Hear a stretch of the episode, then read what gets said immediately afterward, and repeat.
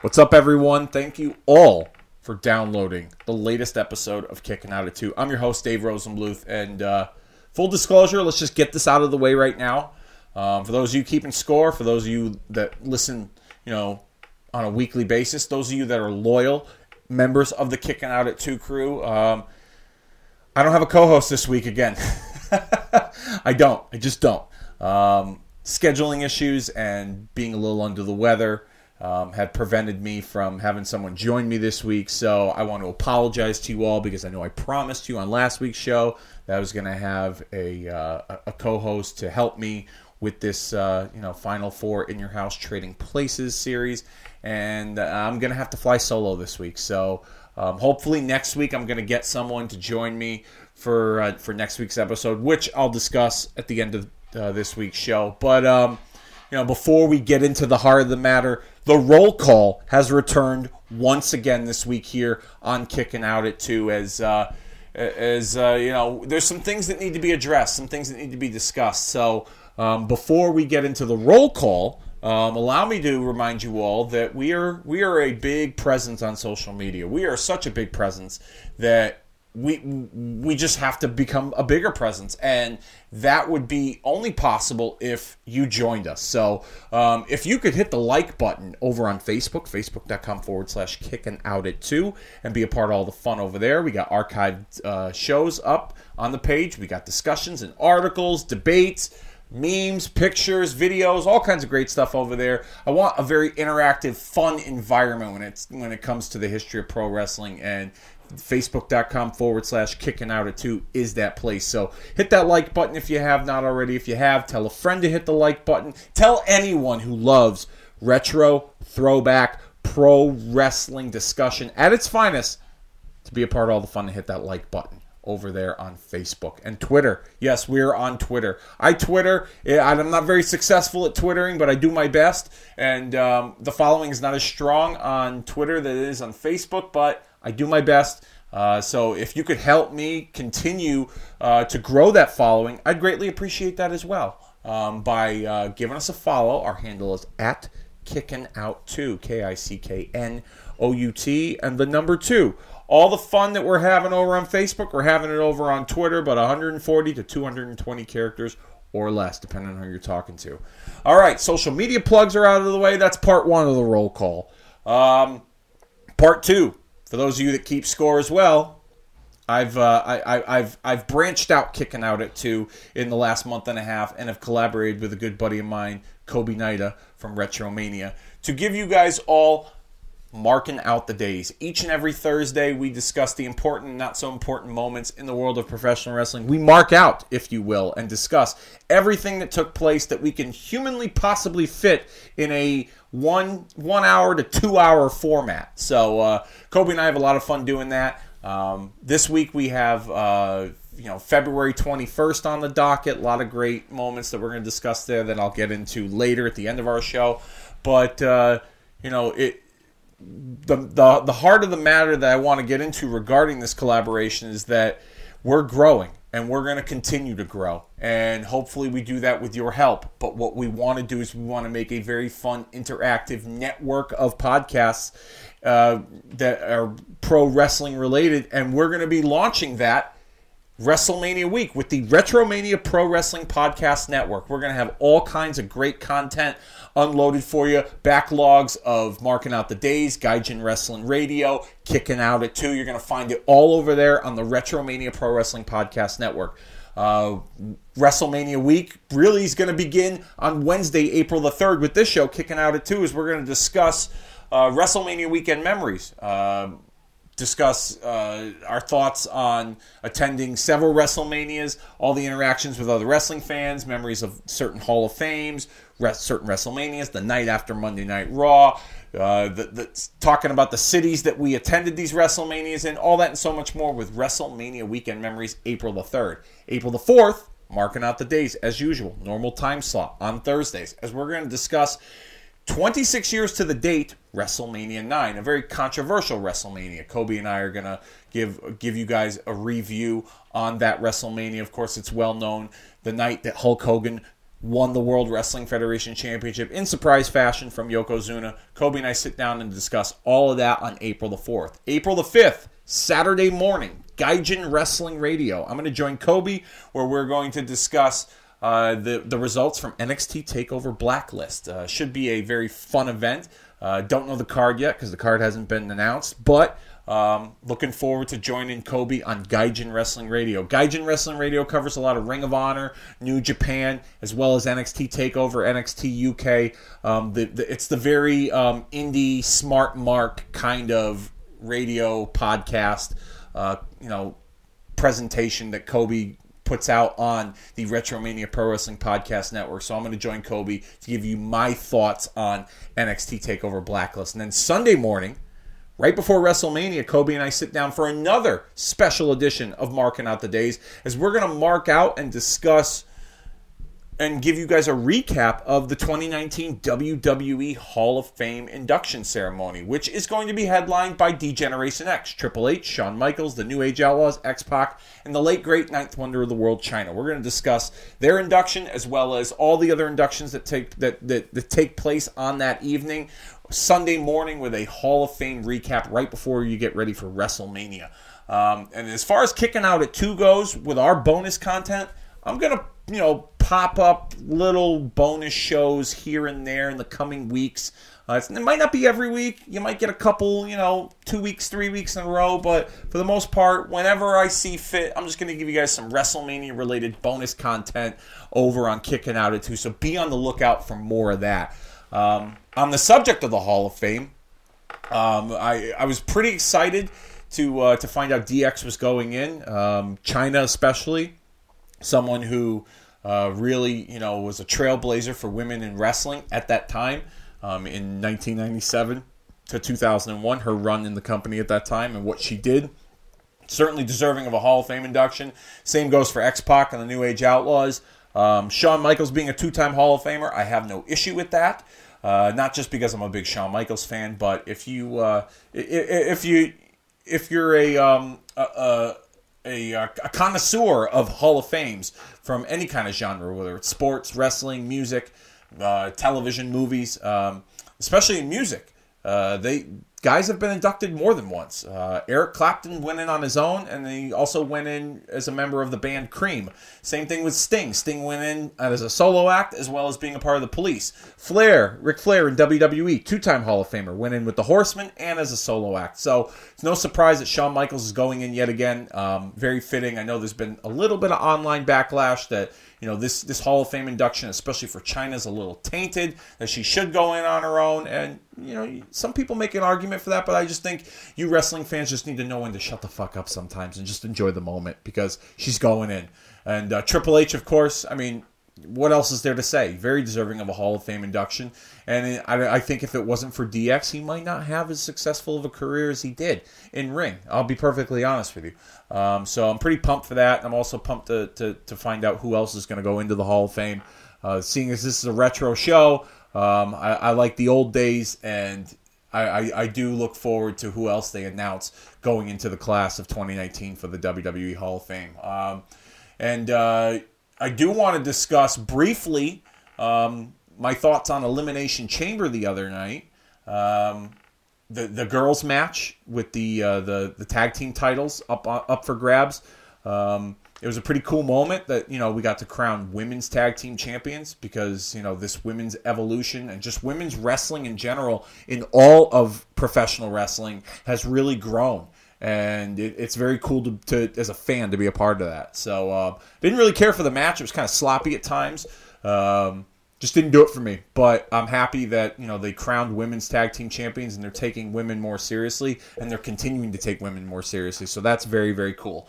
Um, the uh, the situation with um, you know Becky Lynch getting involved at the end of the Ronda Rousey match and beating the shit out of the girls with the crutch. Oh my God, she she she waffled uh, Ronda Rousey over the head, and she beat the shit out of Charlotte. Um, there's been online backlash with Charlotte's involvement.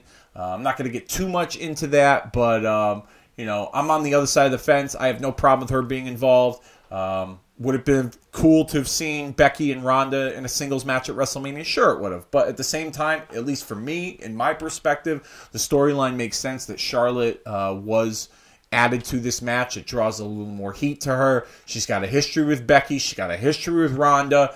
Um, I, I, just think it's a case where wrestling fans are just crying and complaining because they couldn't get their way. Yet you all will still watch, and and at the end of the day, your money will have been taken by WWE, plain and simple. So don't so so so don't act like you're gonna boycott the product because Charlotte got put in a match. Shut the fuck up once again. Okay, that's where I stand when it comes to that. Um, and the men's elimination chamber match. Holy cow!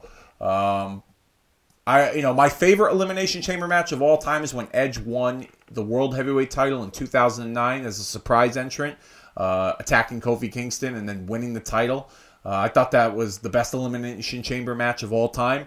Um, and I still think it is to this day. But coming in a close second is this men's match from the other night. Uh, Daniel Bryan retained the title over Randy Orton, AJ Styles, Samoa Joe, Jeff Hardy, and the guy he ultimately eliminated at the end, Kofi Kingston. Great sequence of events um, when it comes to uh, the two of them. And, you know, seeing Kofi in this spot is pretty cool. I'm really looking forward to seeing what else they got planned for him at the time of this recording.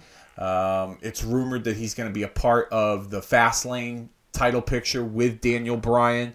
Um, by the time this show drops, we'll have already known.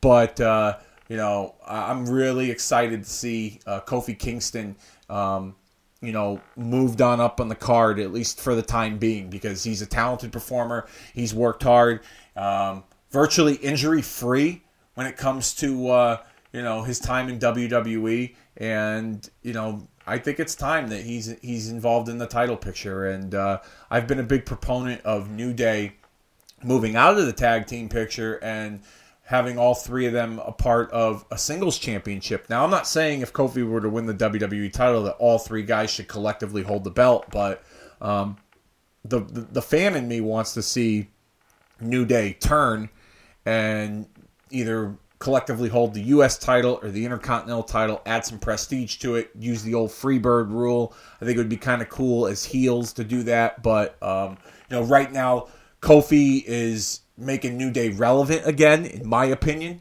um, because they've just kind of flown under the radar for the last year or so. Um, a lot of people feel their act is stale, and I can see why, but um, he's made them relevant again with his performances the last few weeks. So, uh, you know, hopefully this is good things to come for him with his involvement um, in the WWE title picture against uh, Daniel Bryan, who's done a great job with this this new Daniel Bryan character. So, um, overall, I thought that was a great match, and in my opinion, probably the second best Elimination Chamber match of all time.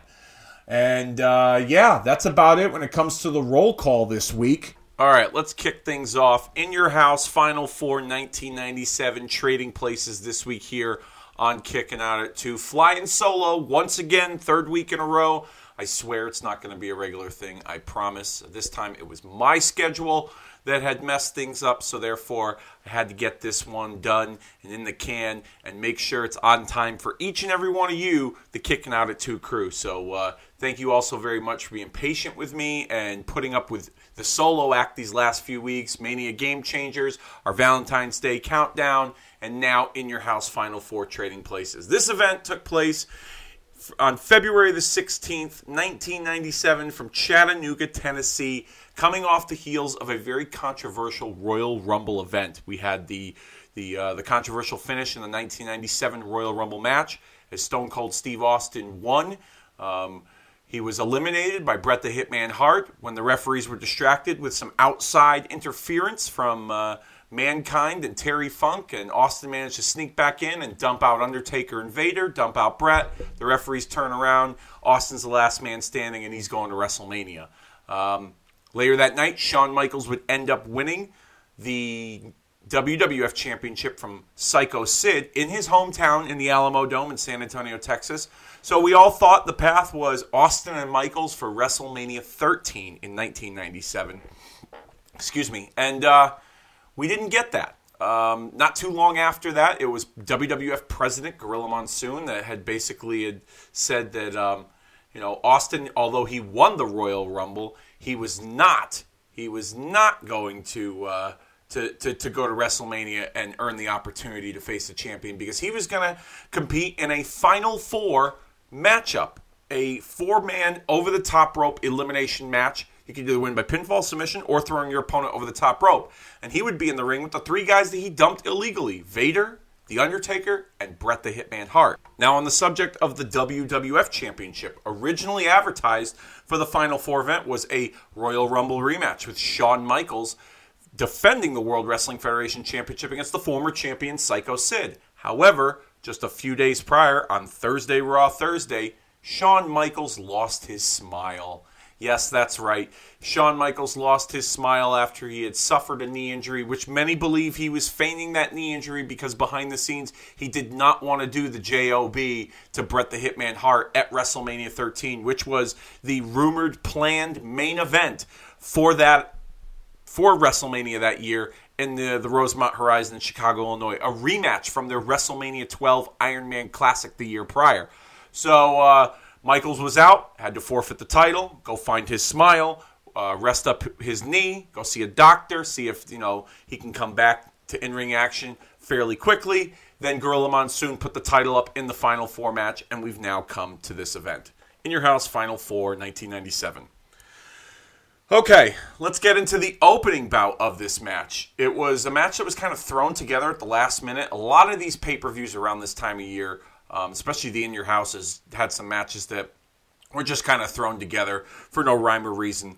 Um, which to some, uh, the, the the spontaneous nature of it could could seem very um, exciting and promising, and to others it could be, well, you know, why are these two guys wrestling? Uh, they don't have an issue with each other. You know, people want to be invested in a match in a story if there's a rivalry or some kind of meaning behind it. Um, in this case, there wasn't. Wildman Marc Mero, accompanied uh, Sable, accompanied by Sable, excuse me, defeated Leif Cassidy. Leif Cassidy, as we all know, would be Al Snow.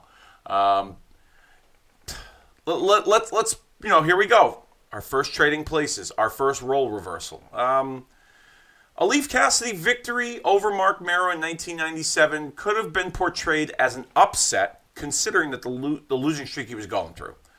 Um, let's say maybe it could have led him to forming a tag team with someone else that was going through some troubling issues. Maybe someone like a Bob Holly. Or maybe Leif Cassidy could have taken a more serious approach after this victory and enlisted in the services of a manager to help guide his career. Maybe a Jim Cornette.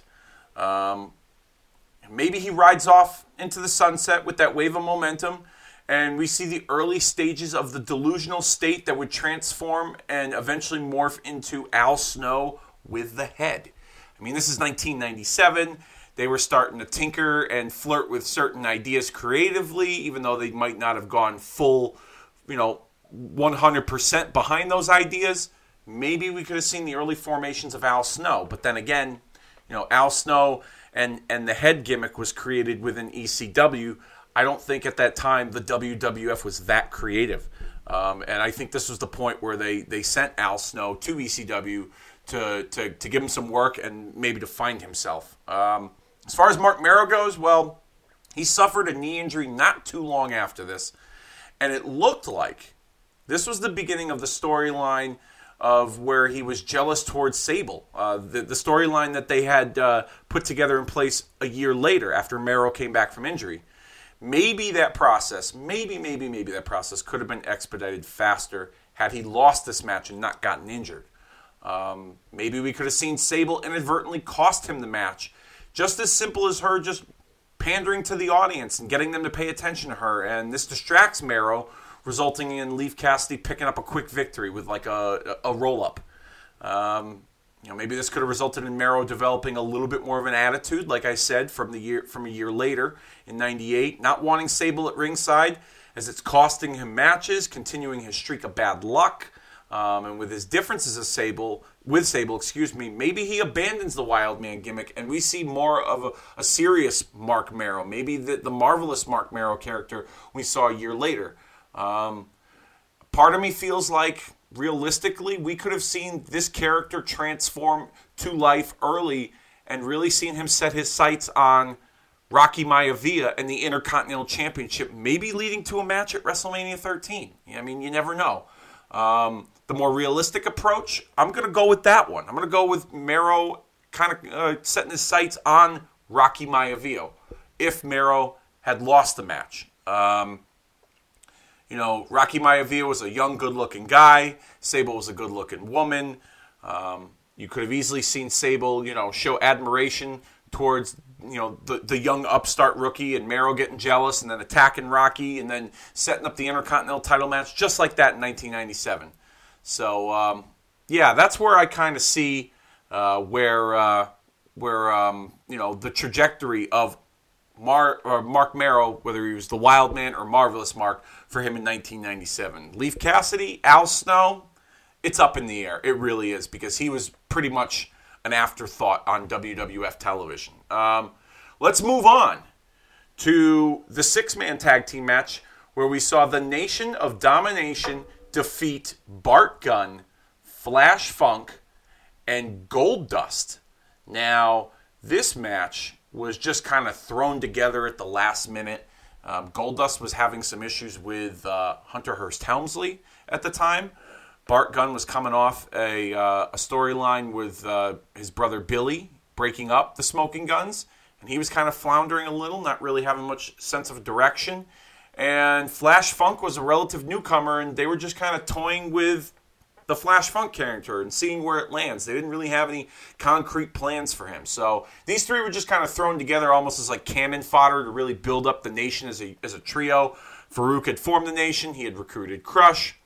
Not too long after that, um, he recruited Savio Vega, and they were a formidable act in the World Wrestling Federation. Um, so I feel like in this instance, a loss for the Nation of Domination wouldn't help them due to the fact that they were building them up as a strong faction on TV.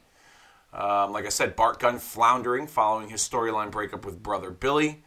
A victory, eh, a victory for this mismatched trio wouldn't have done much for Bart in the long run, as he wasn't being used effectively to begin with. Let's be let's be honest, he really wasn't. Um, maybe a pinfall victory could have led to some kind of gimmick change for Bart, but uh, considering how quickly they dropped the storyline with him, I can't see them do. I can't see them doing much of anything with him.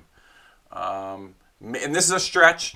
Maybe we could have seen him keep the cowboy gimmick, tweak the look a little bit, and become the, the third member of the new Blackjacks with uh, with Barry Windham and uh, Bradshaw. But at the same time, they seem to have that team already formed and mapped out, and a third guy would have just kind of really watered down the concept. Um, like I said, Flash Funk doing nothing, and a victory for him might have helped him, considering he was relatively new. Maybe, and this is just me, you know, selfishly, um, as a longtime wrestling fan, wanting to see this, but maybe abandoning the stupid Flash Funk gimmick and going back to uh, to Too Cold Scorpio, forming an alliance with Ahmed Johnson, who was the clear target for the Nation of Domination. Uh, Ahmed's character was injured at the hands of the Nation, so he was not part of this pay per view event, but he, his name was dropped heavily um, throughout the course of this event. And uh, Goldust, well, you know, he's truly the odd man out here, as he doesn't seem to fit in this scenario at all. Uh, he was only put in the match due to a screwjob finish of sorts on a recent episode of Raw where Savio helped Crush defeat him, which in turn sets up this match. Um, he, like I said, he was in a previous storyline with Hunter Hearst Helmsley, originally scheduled to face him at this pay per view for the Intercontinental title until they made the championship switch on Thursday, Raw Thursday. If Goldust were to pick up the pinfall win in this match, I can't realistically see him moving forward in this storyline with the Nation. Um, he still had some unfinished business with Triple H, which was evident in the post match assault um, later on in the evening on Marlena, courtesy of the mystery woman who would later be known as Chyna. And we'll get into the Intercontinental Championship match in just a little bit. Um, yeah, I mean, this, like I said, this match was thrown together, and the scenarios really aren't coming out and grabbing me. Um, maybe maybe you know the most likely scenario of them all if we were to trade places here if bart gunn flash funk and goldust got the victories if ahmed johnson interfered costing the nation the match maybe you know uh, helping them win. Uh, you know referee distracted ahmed comes in pearl river plunge to farouk or to savio or whoever and ducks out. Flash funk hits the 450 uh, one two three match over. Baby faces get a huge pop.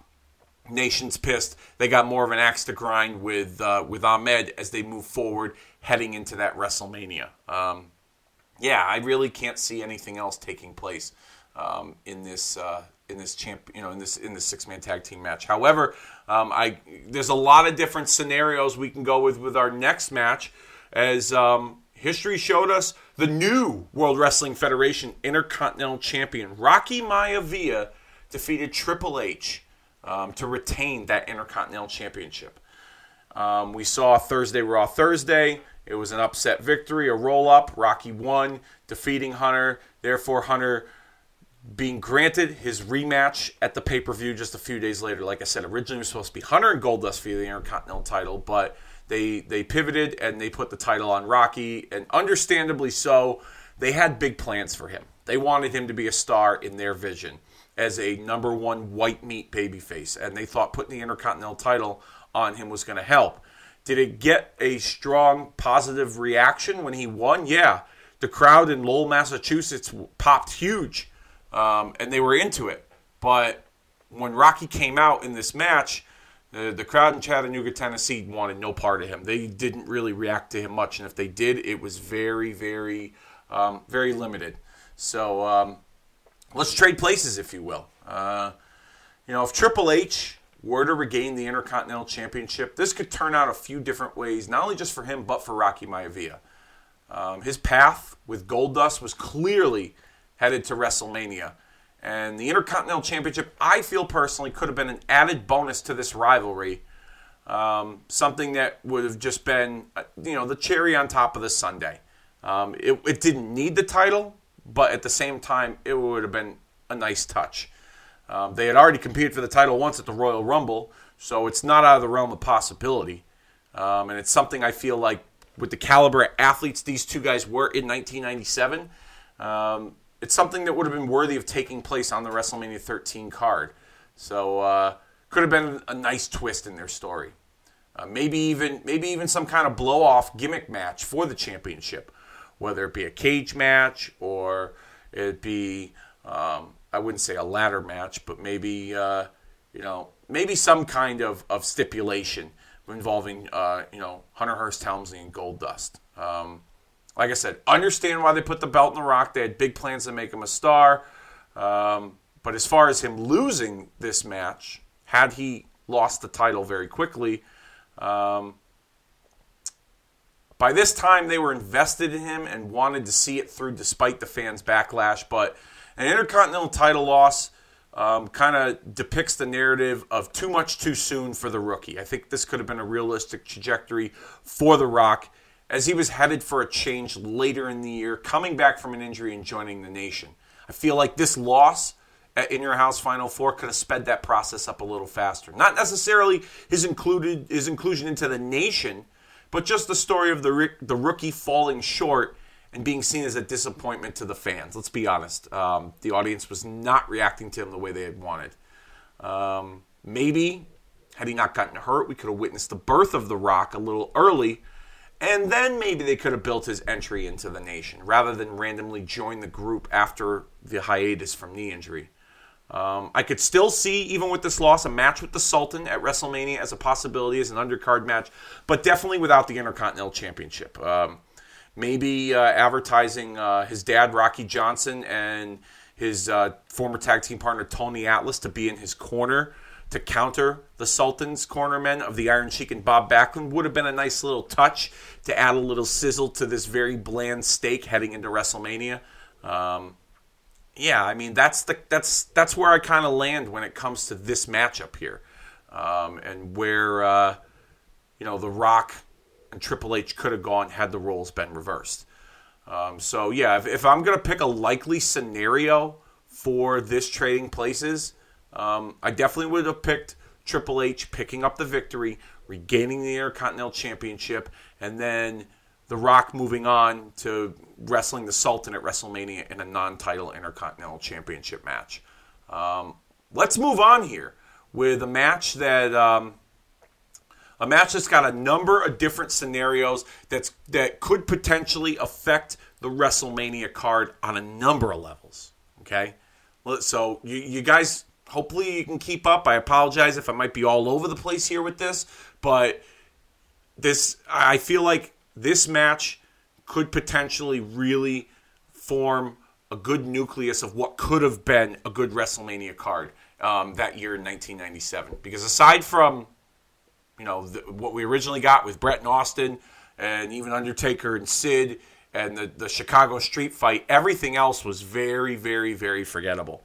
Um, and really made this WrestleMania a, a, a, lackluster WrestleMania. If anything, this was a really good episode of Monday Night Raw, um, but with the WrestleMania name like slapped on it. So um, this next match saw Doug Furnas and Philip LaFon defeat Owen Hart and the British Bulldog by disqualification for the World Wrestling Federation Tag Team Championships. Uh, since their uh, debut in the company, Furnas and LaFon had been chasing Owen and Davey, gaining victories in non-title bouts, but you know, at some point something had to give.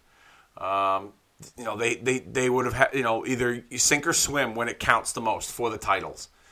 And so uh, I feel like in this trading places scenario, an Owen Davey Boy victory could have been plausible considering the history they had with this team. Finally, being able to beat them when it mattered for the championships.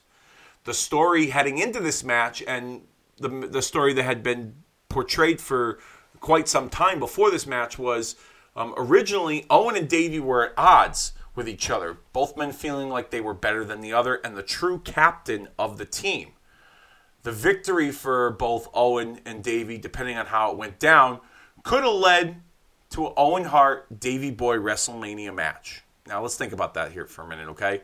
Please bear with me. Got a lot of different twists and turns in this scenario. We could have seen Owen steal the victory for his team, maybe one upping the Bulldog, and then the two blowing up at each other in the middle of the ring and a brawl ensuing.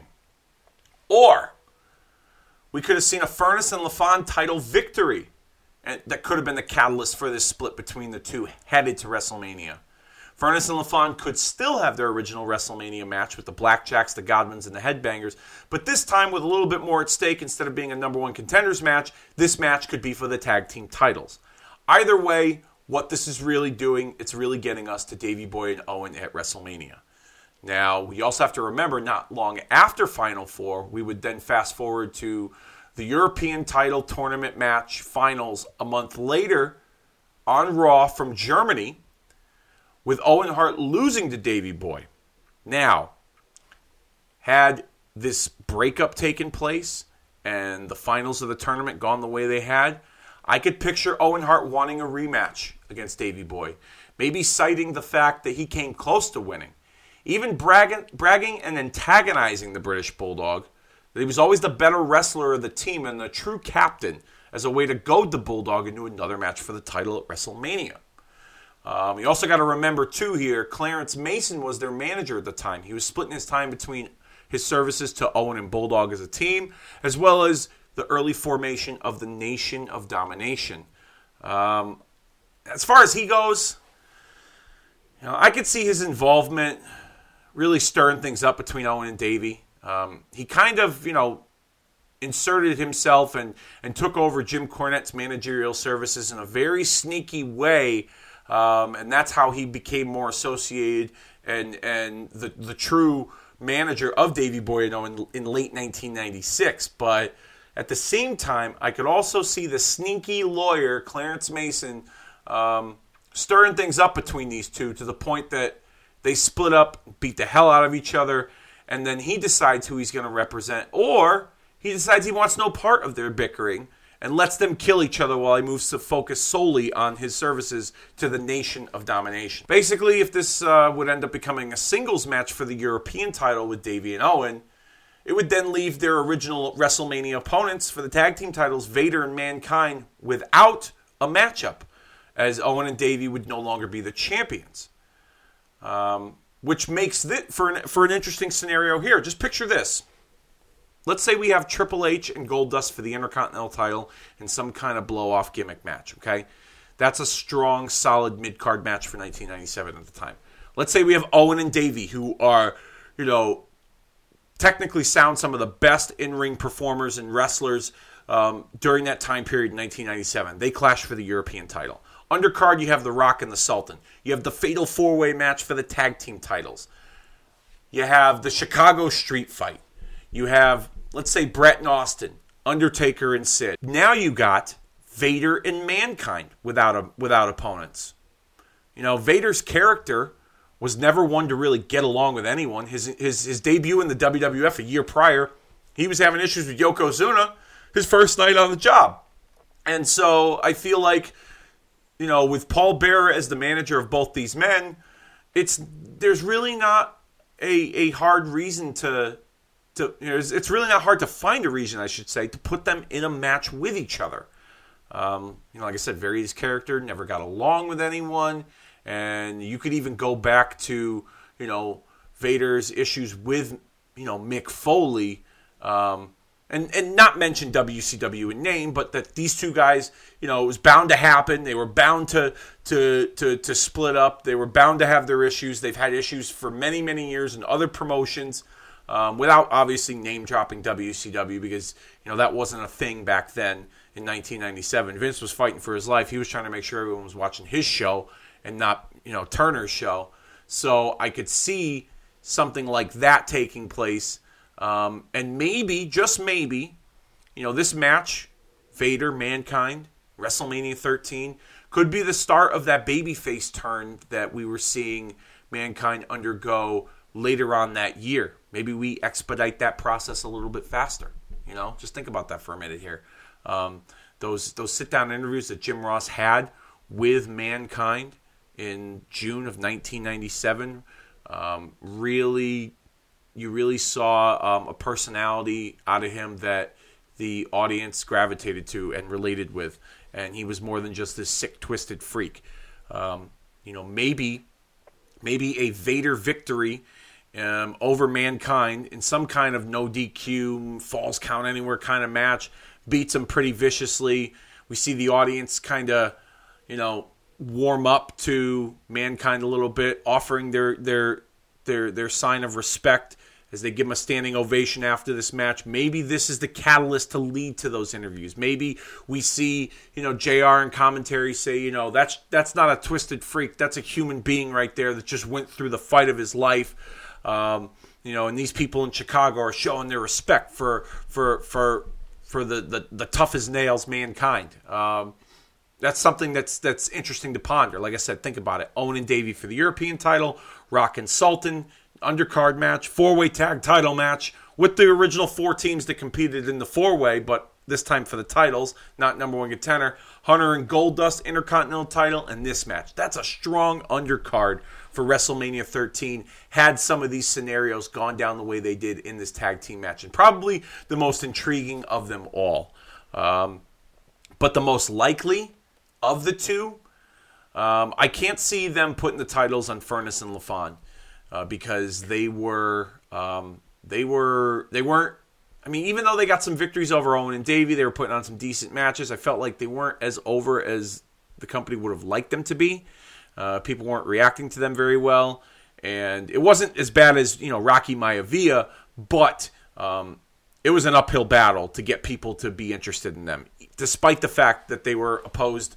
Um, they were opposing Owen Hart and the British Bulldog Davey Boy Smith. So I really can't see um, them becoming champions. However, um, I could see Owen and Davey splitting up, and they put the tag titles up in a four way um, at, at, WrestleMania or in some kind of like one night little mini tournament. Maybe they have the two matches on the free for all, um, or, or or one of the matches on the free for all, and then the other match on the main card, and then they determine the new champions the next night on Raw. I mean, I, I honestly, I really don't know, but um, if there were anyone that were to be awarded the tag team championship coming out of that match, um, had Owen and Davey split and they stripped the titles, I'd probably say it'd be the Godwins they'd probably take a chance on the Godwins more realistically because they were already champions. They were over with the audience. Um, they were someone that the audience um, was familiar with, and I feel like Vince at the time wanted to put championships on people that the audience was familiar with. He kind of stuck with what he knew. He went with the devil he knew rather than the devil he didn't know. So that's where I stand when it comes to this. Now, here we are with our main event of the evening.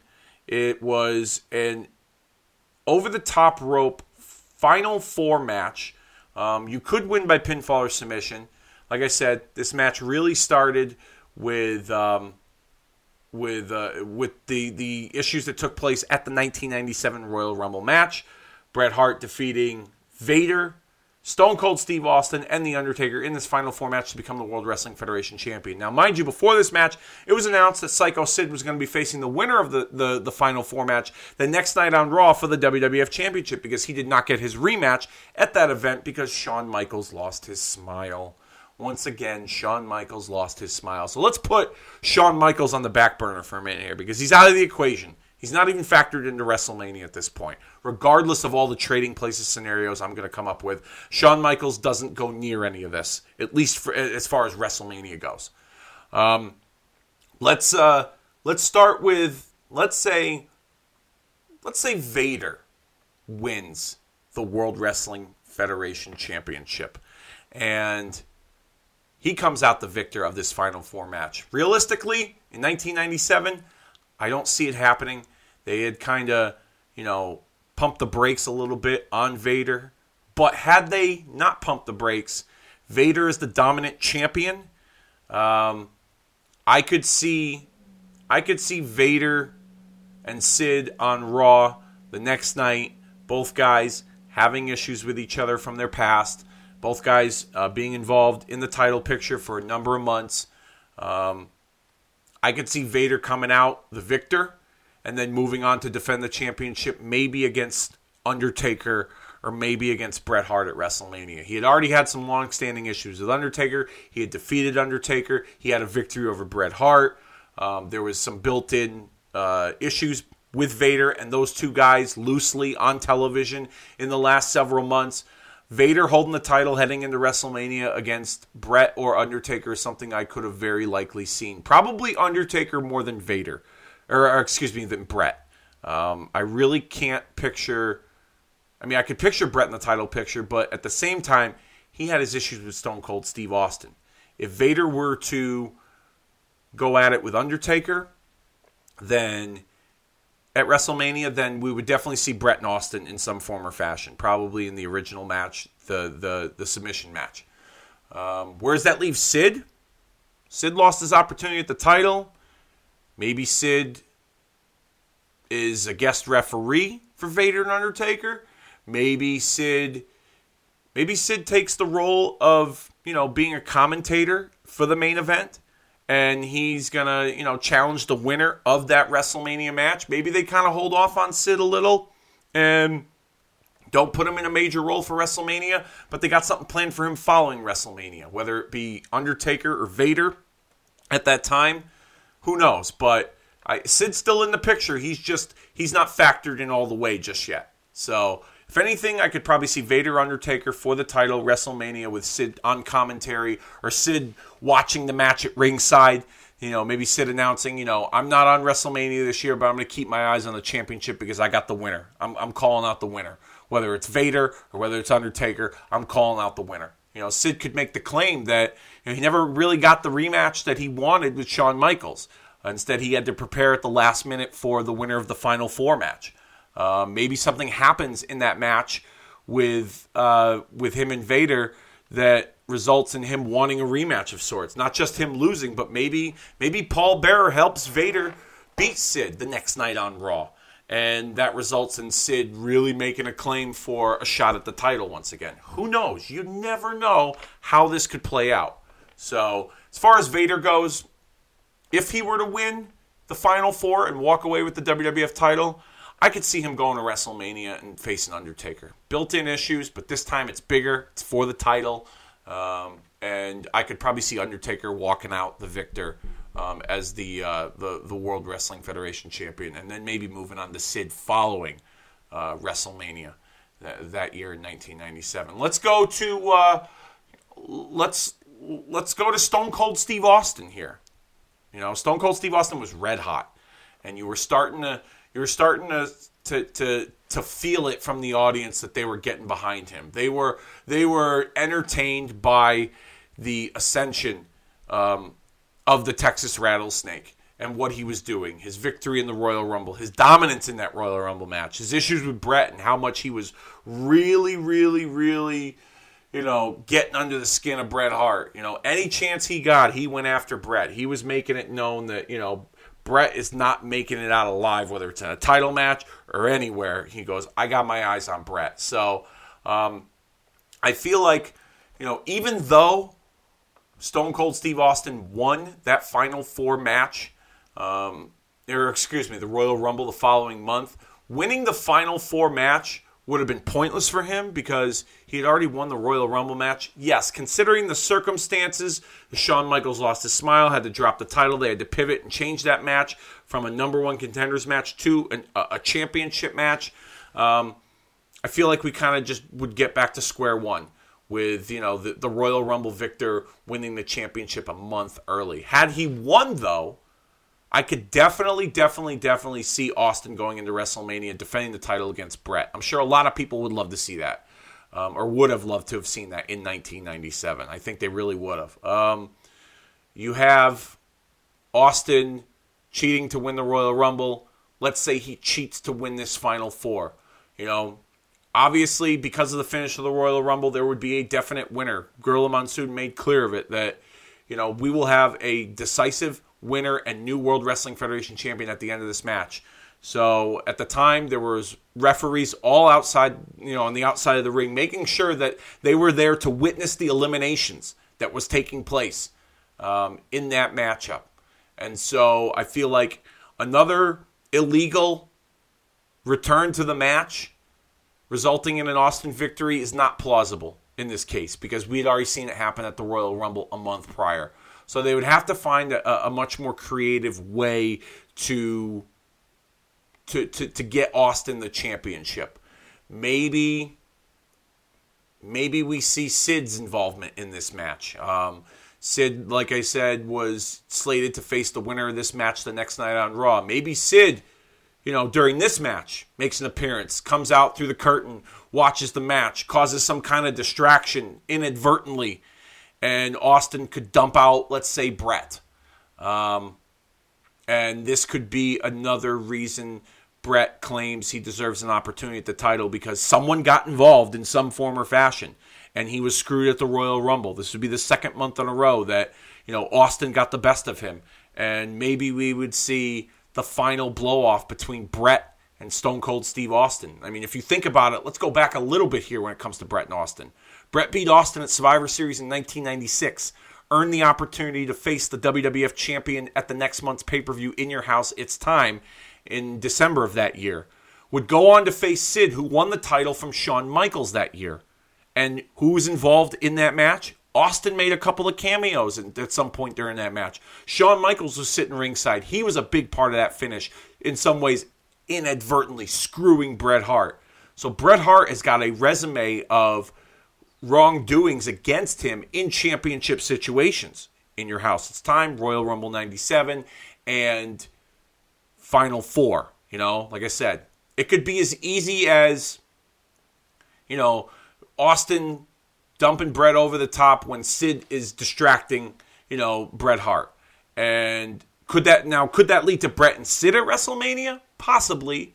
But at the same time, the the the much the, the, hotter storyline was with Bret and, and Austin at this time. Um, when both guys hooked it up, both guys were were it was magic. Everyone wanted to see it. So I feel like if Austin were to win and and somehow get the best of Bret once again, you know, sneak away with the WWF Championship somehow, then I could see him and Bret headline WrestleMania for that championship. Um, a lot of people are thinking I'm probably crazy considering the path Austin was on, but 1996, he won that King of the Ring, and from there, he was red hot, and they were trying new stuff um, at the drop of a dime to see what would stick. And when they realized they had something with Austin, they ran with it. Um, and so I feel like it's not out of the realm of possibility that Stone Cold Steve Austin wins the title in this match and faces Bret Hart at WrestleMania that year. So um, in this case, Austin dumps Bret over in the fi- as the final two in the final four. Um, or you know what? Maybe you know maybe he even you know like I said, it's a pinfall or submission, or you throw your opponent over the top rope in this match. Maybe um, you know, somehow there's some kind of uh, screwy finish where this time Bret is locked in the. Um, I'm sorry, Austin locks Bret in the. Uh, no, I'm sorry, Bret locks Austin in the Million Dollar Dream, similar to the finish from Survivor Series 1996.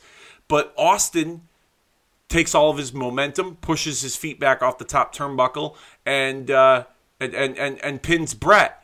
And Bret's shoulders necessarily aren't fully on the mat. We get some sort of convoluted finish where Bret has a gripe that he never really beat me. My shoulder was up and the referee missed it, or my foot was under the bottom rope. The referee didn't see it. I deserve a shot at the title.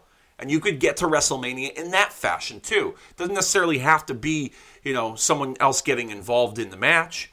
Um, it could be just as simple as a referee error causing causing uh, Bret to, to to lose the championship match, and then you get the big blow off between the two of them at WrestleMania. So there's a few different ways you can get Austin to WrestleMania as the champion, but most likely um, it probably wouldn't have happened because we had already seen Austin get the best of everyone in the 97 Rumble. Um, I can't really see them doing the same thing or something similar to that in this Final Four match in, uh, in your house that, that year in '97. Um, let's let's go to Undertaker now. Okay, um, Undertaker had an interesting 1996 as he had suffered um, great loss as Paul Bearer had turned his back on him and left him to go with Mankind. He had gone through a series of brutal matches with Mankind. Boiler Room Brawl, they had that match at Survivor Series. Um, he was in the Buried Alive match a month prior, I should say, as well. I skipped over that. Sorry about that. And uh, he was he was battling anyone that Paul Bearer was putting his way. The Executioner, which was fucking stupid, uh, who was played by Terry Bam Bam Gordy of the fabulous Freebirds fame. I, I mean, I've heard that he needed a job, and this was the role they gave him obviously Vince was not going to put a free bird on TV. Um, and you know his other free bird was retired at that point, Michael Hayes, and he was handsome Dok Hendrix. So we weren't going to see that. However, rant over. Um, Undertaker was going through anyone that Paul Bearer was putting through, putting him through, I should say. And uh, Paul Bearer, the month prior at the Royal Rumble, had um, acquired the services of Vader, helping Vader defeat him, and acquiring. Uh, you know, uh, the managerial service of Vader through Jim Cornette, who was managing him at the time. So it was a weird little transition there because Vader and Cornette didn't really seem to have many issues with each other, and um, you know, uh, Paul Bearer just kind of swept in and and and you know acquired the managerial services of Vader without really any kind of uh, build up to it. It just kind of happened. He showed up, he helped Vader win, and then boom, they were together, and then they were off. So, Undertaker winning this match and becoming the WWF champion. Well, he was the champion before, so it's not like it, it, it wasn't done before. Um, Undertaker universally uh, respected by the audience, and you know he was also screwed out of that Royal Rumble. So we could see, you know, we could we could see a situation where it comes down to you know Undertaker eliminates Vader, gets his revenge from the from the loss at the Royal Rumble.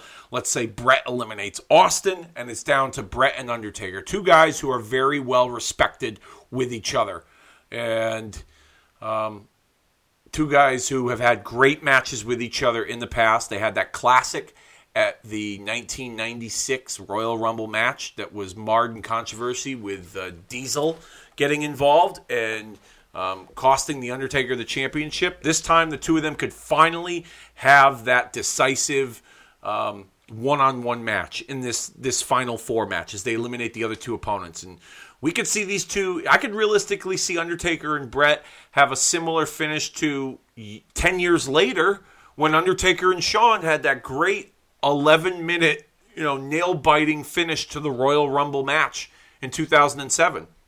I could see Undertaker and Bret going this route, and um, Undertaker at the end of the day managing to get the victory over Bret fair and square. But this would still, this would still, you know, stick in the crow of Bret the Hitman Hart. It would, it would, it would, it would really get under his skin that he lost again, even though it was fair and square against a guy he respected like the Undertaker. We could, I, I could, I could plausibly see Undertaker win, eliminating Bret fair and square, um, whether it's through over the top rope or even you know through a choke slam, um, and coming out the victor. And then Bret comes in the ring to reluctantly hand him the title and raise his hand, but walk out with you know in disgust that he came up short, um, which could then result in Undertaker um, facing Sid the next night and being victorious, and the WWF and President Gorilla Monsoon awarding Bret a rematch, one on one, no Final Four, no Royal Rumble. Bret Undertaker WrestleMania for the WWF Championship, uh, a, a straight up one on one match.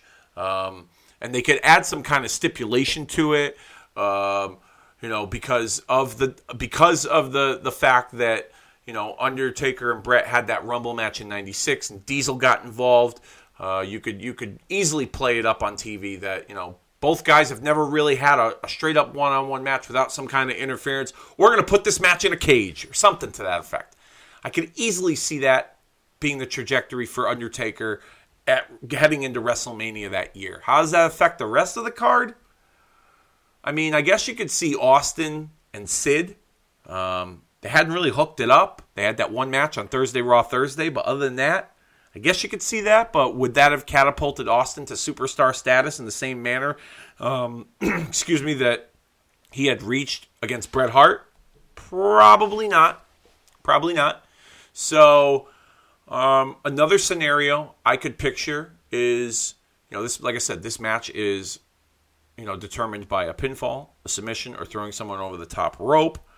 Um, I could easily see um, Undertaker delivering a choke slam or a tombstone to Bret, and Bret has his foot either on the bottom rope or under the bottom rope. The ref doesn't see it, giving Bret the um, the, the the the argument that he has a you know that he has a he has a legitimate gripe, and he should get another opportunity at the title. Undertaker can get through Sid, then they book Bret and Undertaker for WrestleMania. Bing bang boom.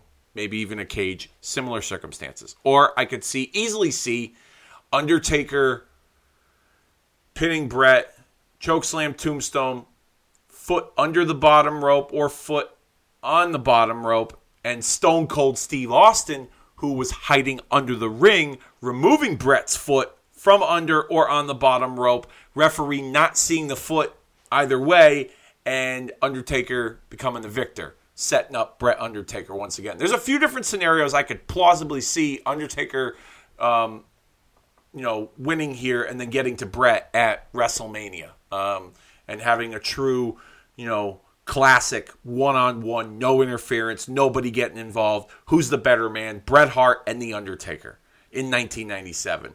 Um, maybe that could maybe that could lead to Undertaker beating Bret um, at WrestleMania 13 and Bret finally having it and just snapping and attacking the Undertaker post match. And this is where we see the beginning stages of Bret Hart um, turn into the dark side. Uh, but at the same time, Bret Hart's character had suffered enough screw jobs and enough losses that I don't think this is something that we would have. Um, I don't think that's something that would have been realistic um, in terms of a finish. So um, there's that there. Now, let's say now you know Bret did win the match. Now we've gone through all the other different trading places scenarios with these with the other three men in this match, but let's just say for argument's sake that Bret did win this match. Okay, let, us let, keep with the original finish here. Let's let's let's twist it up just a bit, and let's go with the idea that Bret won this match. Okay, as the WWF champion.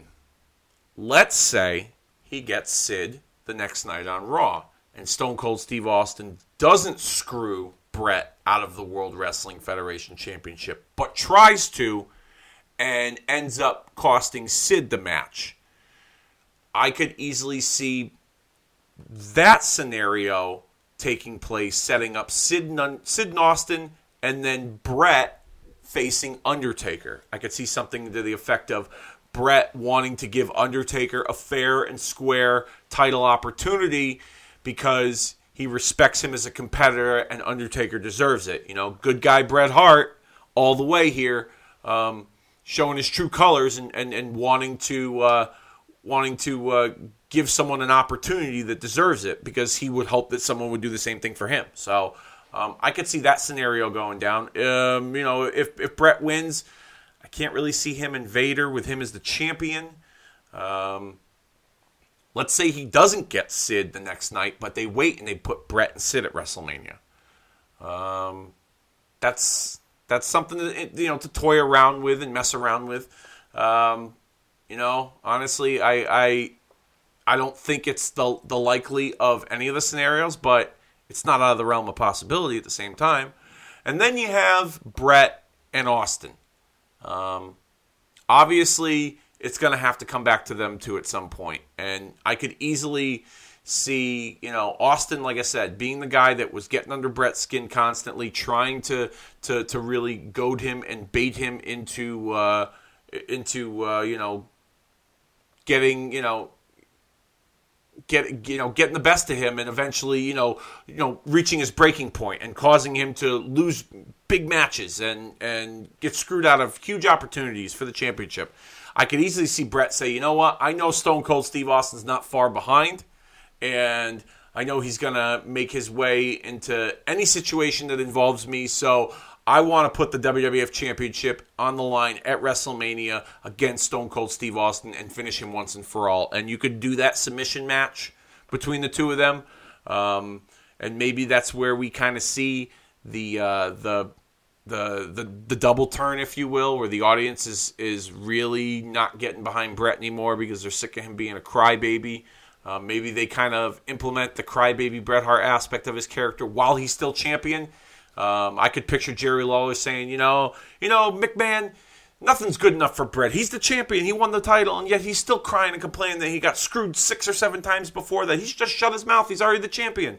I could see something like that going down. I could see that kind of that that kind of uh, uh, you know dialogue uh, on commentary taking place and really planting the seeds for Bret eventually, you know, turning his back on the fans. Maybe it, maybe it would re- maybe it wouldn't necessarily be a, a USA Canada thing at first, initially. Maybe it would maybe it would be well Bret used the audience to get the championship.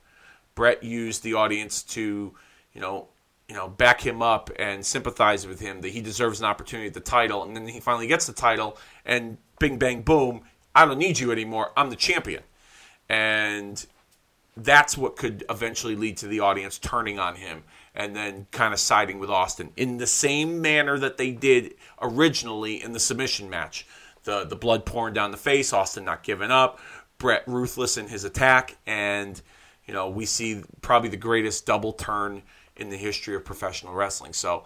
Um, that's probably where I stand when it comes to all the trading places scenarios for this in your house Final Four event. Thank you all so very much for bearing with me. Uh, I apologize, you know, if I'm you know, I'm fighting a, I'm fighting a cold. I'm a little under the weather. My schedule's been all messed up these last few weeks. That's why I've been having to fly solo. Um, haven't been able to get someone to, to, to, join me. Like I said, other people got some real life stuff going on. But this week, for me personally, it was my schedule, my sickness had to get this done. Want to make sure it's out on time for all of you that listen faithfully. Thank you all so much for all the continued support here on Kicking Out at 2. And uh, don't forget to check me and Kobe out later this week, marking out the days, February the 17th, um, in, within the, I'm sorry, February the 21st, I should say. Uh, within the history of professional wrestling. We cover Raw, we cover Nitro, um, we cover some birthdays on the docket. I'm trying to see what else we have uh, set up for uh, for February 24th. Oh, we're going to cover some WCW stuff. We're going to cover Super Brawl 3, which had the White Castle of Fear strap match with Sting and Big Van Vader, as well as Super Brawl 9, which was um, regarded as probably one of the the I wouldn't say the worst WCW pay per view, but um, certainly not the best, and probably not one of the better Super Brawls in recent years. Headlined by Ric Flair challenging Hollywood Hogan of the newly formed NWO Wolfpack for the WCW World Heavyweight Championship. We also saw Goldberg and Bam Bam Bigelow on that card. Hall and Nash against Konnan and Rey for the. Um, if, if Hall and Nash won, Rey Mysterio had to unmask. Uh, West Texas Rednecks against Chris Benoit and Dean Malenko for the WCW Tag Team titles. Uh, Scott Steiner and Diamond Dallas Page. All of that and so much more on Marking Out the Days. You can find Marking Out the Days each and every Thursday, moleholeradio.com, iTunes, uh, res- uh, retromania.blogspot.com, and any other podcast provider. Check out Kobe and I as we ride the magic school bus of professional wrestling and bring our Sharpies with us to mark down the days of the important and not so important moments in professional wrestling history.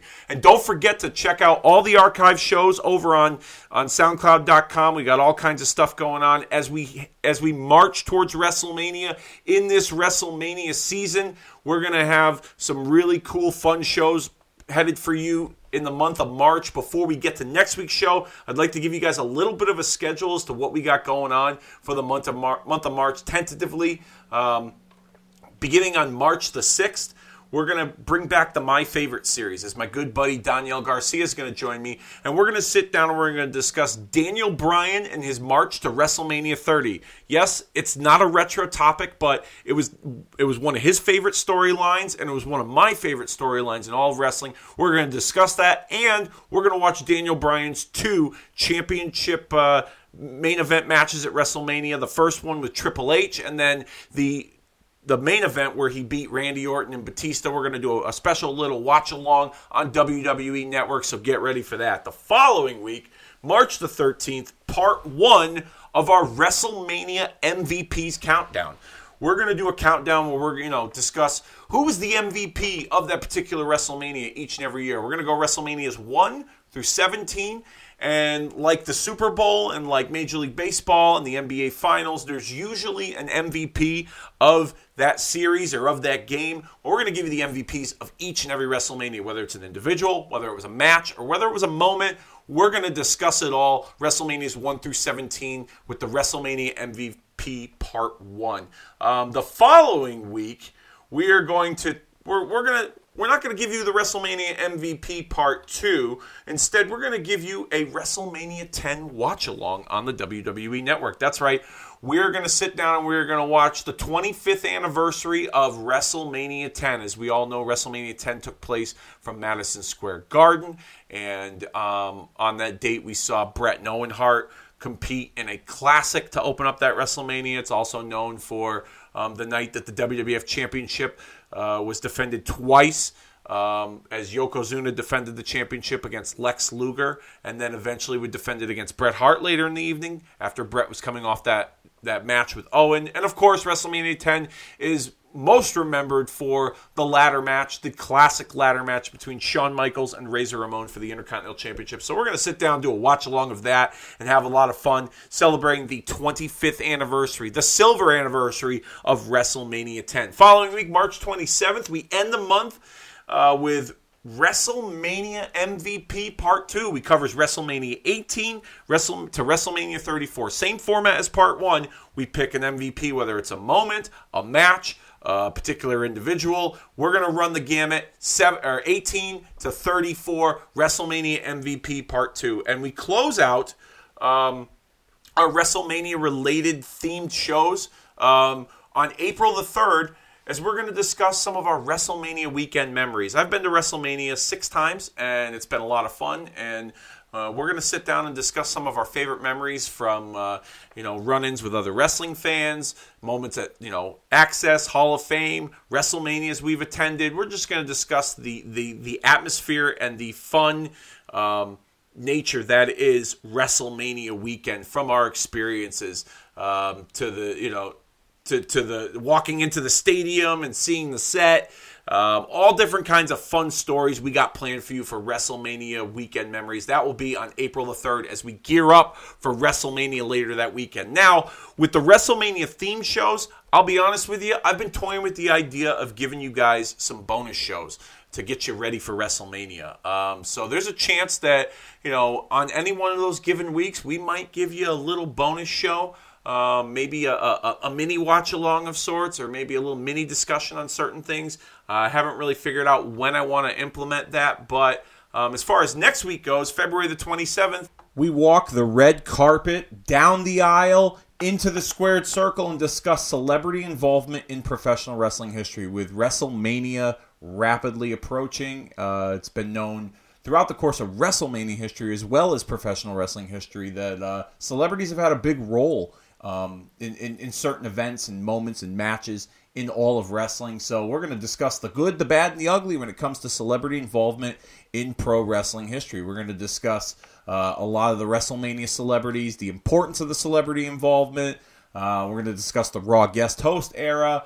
We'll discuss WCW's uh, attempt at dipping their toes in the water of celebrity involvement in their world of professional wrestling. All that and so much more. Hopefully, I have someone joining me next week to be a part of that. Uh, because I can't keep doing this act solo. It's just, uh, it's not good for the show. It really isn't. I need someone to talk to I, need someone to bounce thoughts and ideas off of and have a free flowing conversation. And I can't do that by myself, that's for sure. So hopefully next week I'll have someone joining me for that. Um, and don't forget, join us, Kobe Nida and myself, each and every Thursday, February the 21st, which would be tomorrow if you're listening to this today, February the 20th, uh, for marking out the days as we get on the Magic School Bus of Pro Wrestling podcast and we take you down memory lane, discussing all the important and not so important events to have taken place in the world of wrestling on February the 21st.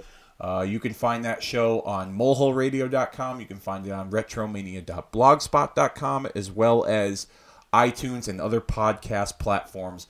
Have a fun show planned for you with, with Kobe and myself as we're going to discuss birthdays, people who've passed away, moments from Raw and Nitro, as well as two WCW Super Brawl events, Super Brawl 3 and Super Brawl 9. So uh, be on the lookout for that.